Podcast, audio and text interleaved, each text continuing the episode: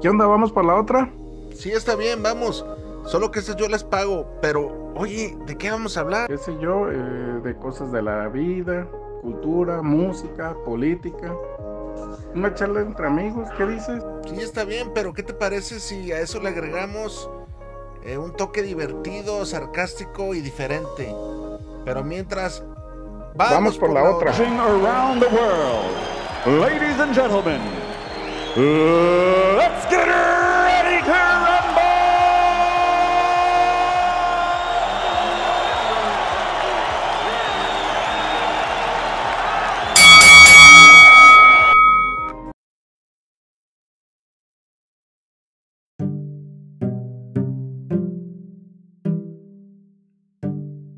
Saludos a toda la comunidad Vamos por la Otra. Traemos un caso más, un caso más con nuestro estilo único, irreverente, con ese toque de, pues se puede decir que nota policíaca, ¿no? Que ya nos está caracterizando. Nos, envió, nos llegó esta carta del estado de Puebla, allá del pico de Orizaba y de, de las tradiciones que tienen, de la gastronomía hermosa que tienen por allá. Espero la disfrutes y como siempre con un mensaje, un mensaje a nuestro estilo, de vamos por la otra, ¿cómo no? Claro que sí, ya por acá estarán apareciendo los nuevos episodios, nuevos programas, nuevos locutores y vamos por la otra.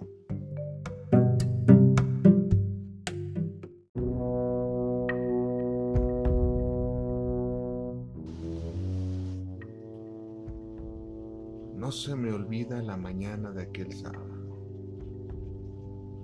A pesar de que aún no tengo la edad suficiente para dimensionar los problemas y las consecuencias de algunos actos, me perturba pensar en aquel sábado.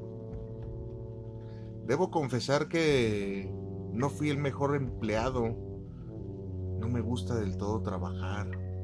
Soy más afines de la diversión, del desmadre. Tengo apenas 17 años al tiempo que está corriendo este relato. Así que muy responsable, muy trabajador, no soy. Agarro trabajitos de pronto en los cuales duro seis meses y me salgo. Tres meses y me salgo, a veces una sola semana.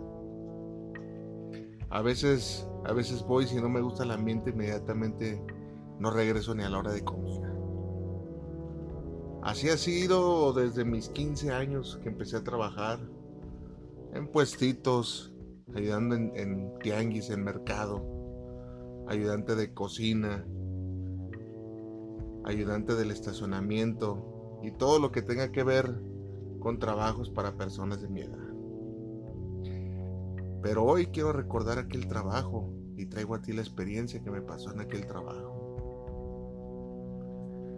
El maestro Taba, no se me olvide el maestro Taba, me veía, a veces me agarraba ahí en la colonia para hacer chambitas, para poner un lavadero, para impermeabilizar una casa, para pintar una casa, para levantar un muro y le echaba la mano cuando a veces estaba desocupado, cuando podía. Y esa vez había agarrado una obra grande. Me invitó. Y morro. Me dijo, bien me acuerdo. ¿Quieres jalar conmigo un rato? Hay chamba por un rato. ¿Quieres jalar? ¿Cuánto paga? Te voy a dar dos mil pesos semanales. Dos mil pesos semanales. Cabe resaltar que hoy en día, acá en la ciudad, es muy difícil obtener un salario de dos mil pesos semanales. Acá en Puebla es muy complicado salario regular de las personas está 1200 por semana, 800 en las manufactureras. 2000 pesos me pareció muy tentador. Además decía que el trabajo no iba a ser tan pesado. Ya había trabajado en distintas ocasiones de ayudante de albañil, así que el trabajo no me no era lo que me preocupaba. El pago estaba muy bien. Así que sin darle tanta vuelta, la tarde de aquel sábado que me propuso ese trabajo, ya tenía una respuesta y la respuesta era positiva para iniciar el lunes. Nos vimos el lunes y comencé a trabajar. Junto conmigo iban otras 20 personas aproximadamente. La mayoría adultos, solamente éramos yo y otros dos jóvenes. Íbamos a trabajar. Todo parecía normal, estábamos levantando una residencia de medio pelo. Con algunas adecuaciones, pero la querían rápido. Por eso tanta premura de la gente que están solicitando. Pasaron los días, empezaron a llegar los pagos y eran ciertos. La camaradería entre nosotros, la buena vibra, se sentía. El lugar de trabajo estaba algo retirado de mi casa, pero no importaba. El maestro Taba tenía una camioneta estaquita Nissan y me llevaba y me traía. A mí, a varios de los de los trabajadores. Todo parecía ocurrir normalmente. Lo que uno esperaría que pasa en los trabajos.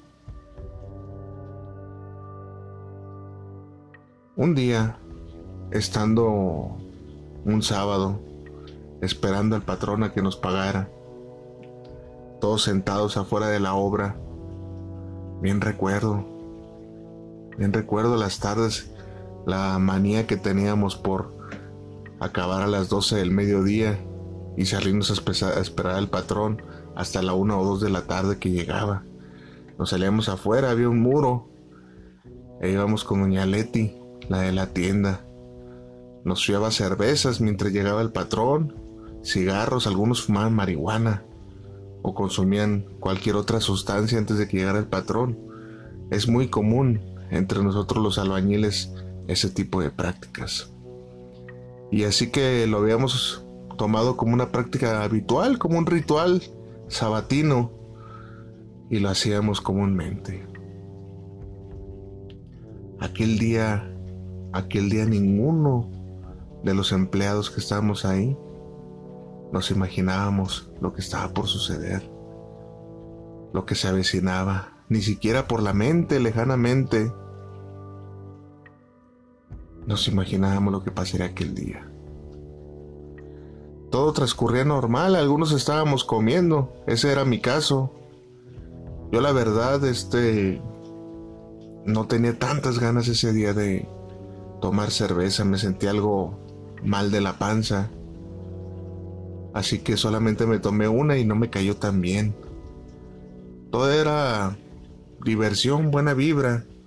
En ese momento, albures, chistes. Todo lo que estábamos acostumbrados.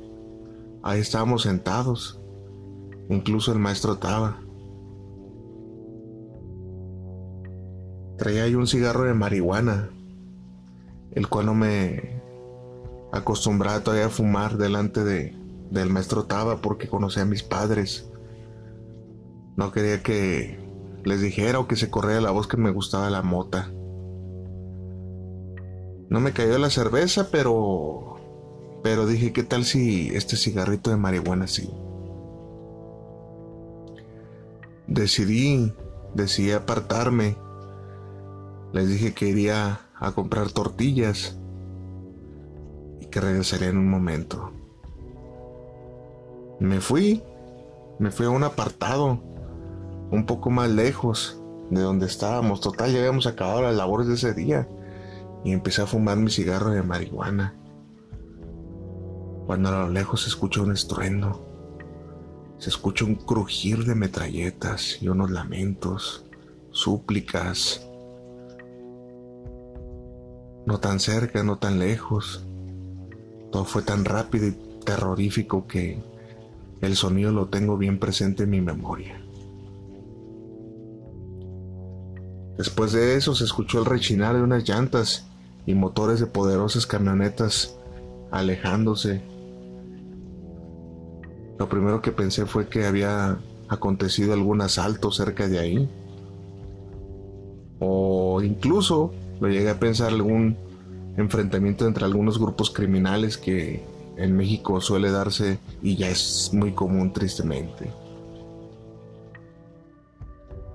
Inmediatamente tiré lo que quedaba de mi cigarro de marihuana para salir corriendo a informarles a mis compañeros de trabajo. Al llegar a la esquina no podía creer lo que mis ojos estaban viendo, lo que estaba aconteciendo ante mi persona, ante mi joven persona. En la barda donde todos nos sentábamos a cotorrear antes de que llegara el patrón, estaban tirados los 18 19 compañeros de trabajo con los que había compartido trabajo hasta aquel día. Los asesinaron a todos, los mataron como perros y no entiendo aún por qué. Es algo que no me explico. Yo la libré de pura chiripa. Ese cigarro de marihuana me salvó la vida. Ese momento en el cual decidí irme me salvó la vida. No me acerqué siquiera a ver los cadáveres. Vi de lejos nada más lo que acontecía y me fui. Ni siquiera regresé por mi pago. Nunca se supo si el involucrado era el patrón que los había mandado a matar. Este caso fue como muchos que quedan en el olvido. Que la policía, la procuradora les da carpetazo para indagar más. Así fue este caso. Asesinaron a todos con una ráfaga de cuerno de chivo. Esas balas letales terminaron con la vida de mis compañeros, no dejaron uno vivo. Por ahí el maestro Matías se había salvado, pero días después la muerte lo alcanzó en el hospital. El único sobreviviente fui yo, y yo no me acerqué más a la escena del crimen para nada. Nadie supo de mí, nadie me buscó más. Ahora, ahora que lo pienso, fui un afortunado. Fui un afortunado de aquella tragedia. Muchas veces no se necesita estar en la bola de delincuentes para que te pase algo malo. A veces trabajas para las personas menos adecuadas. A veces estás en el lugar equivocado en el momento equivocado cuando una desgracia te encuentra. Doy gracias a Dios porque aquel día no me pasó nada. Pero me imagino qué hubiera pasado si me hubiera quedado ahí con mis compañeros como todos los sábados acostumbramos a hacer. Dejo este mensaje a tu audiencia, a los jóvenes y a las familias en general para que sepan que estamos en guerra. Y como estamos en guerra, necesitamos estar alerta, cuidándonos unos a otros, porque no sabemos en qué momento puede acontecer una desgracia.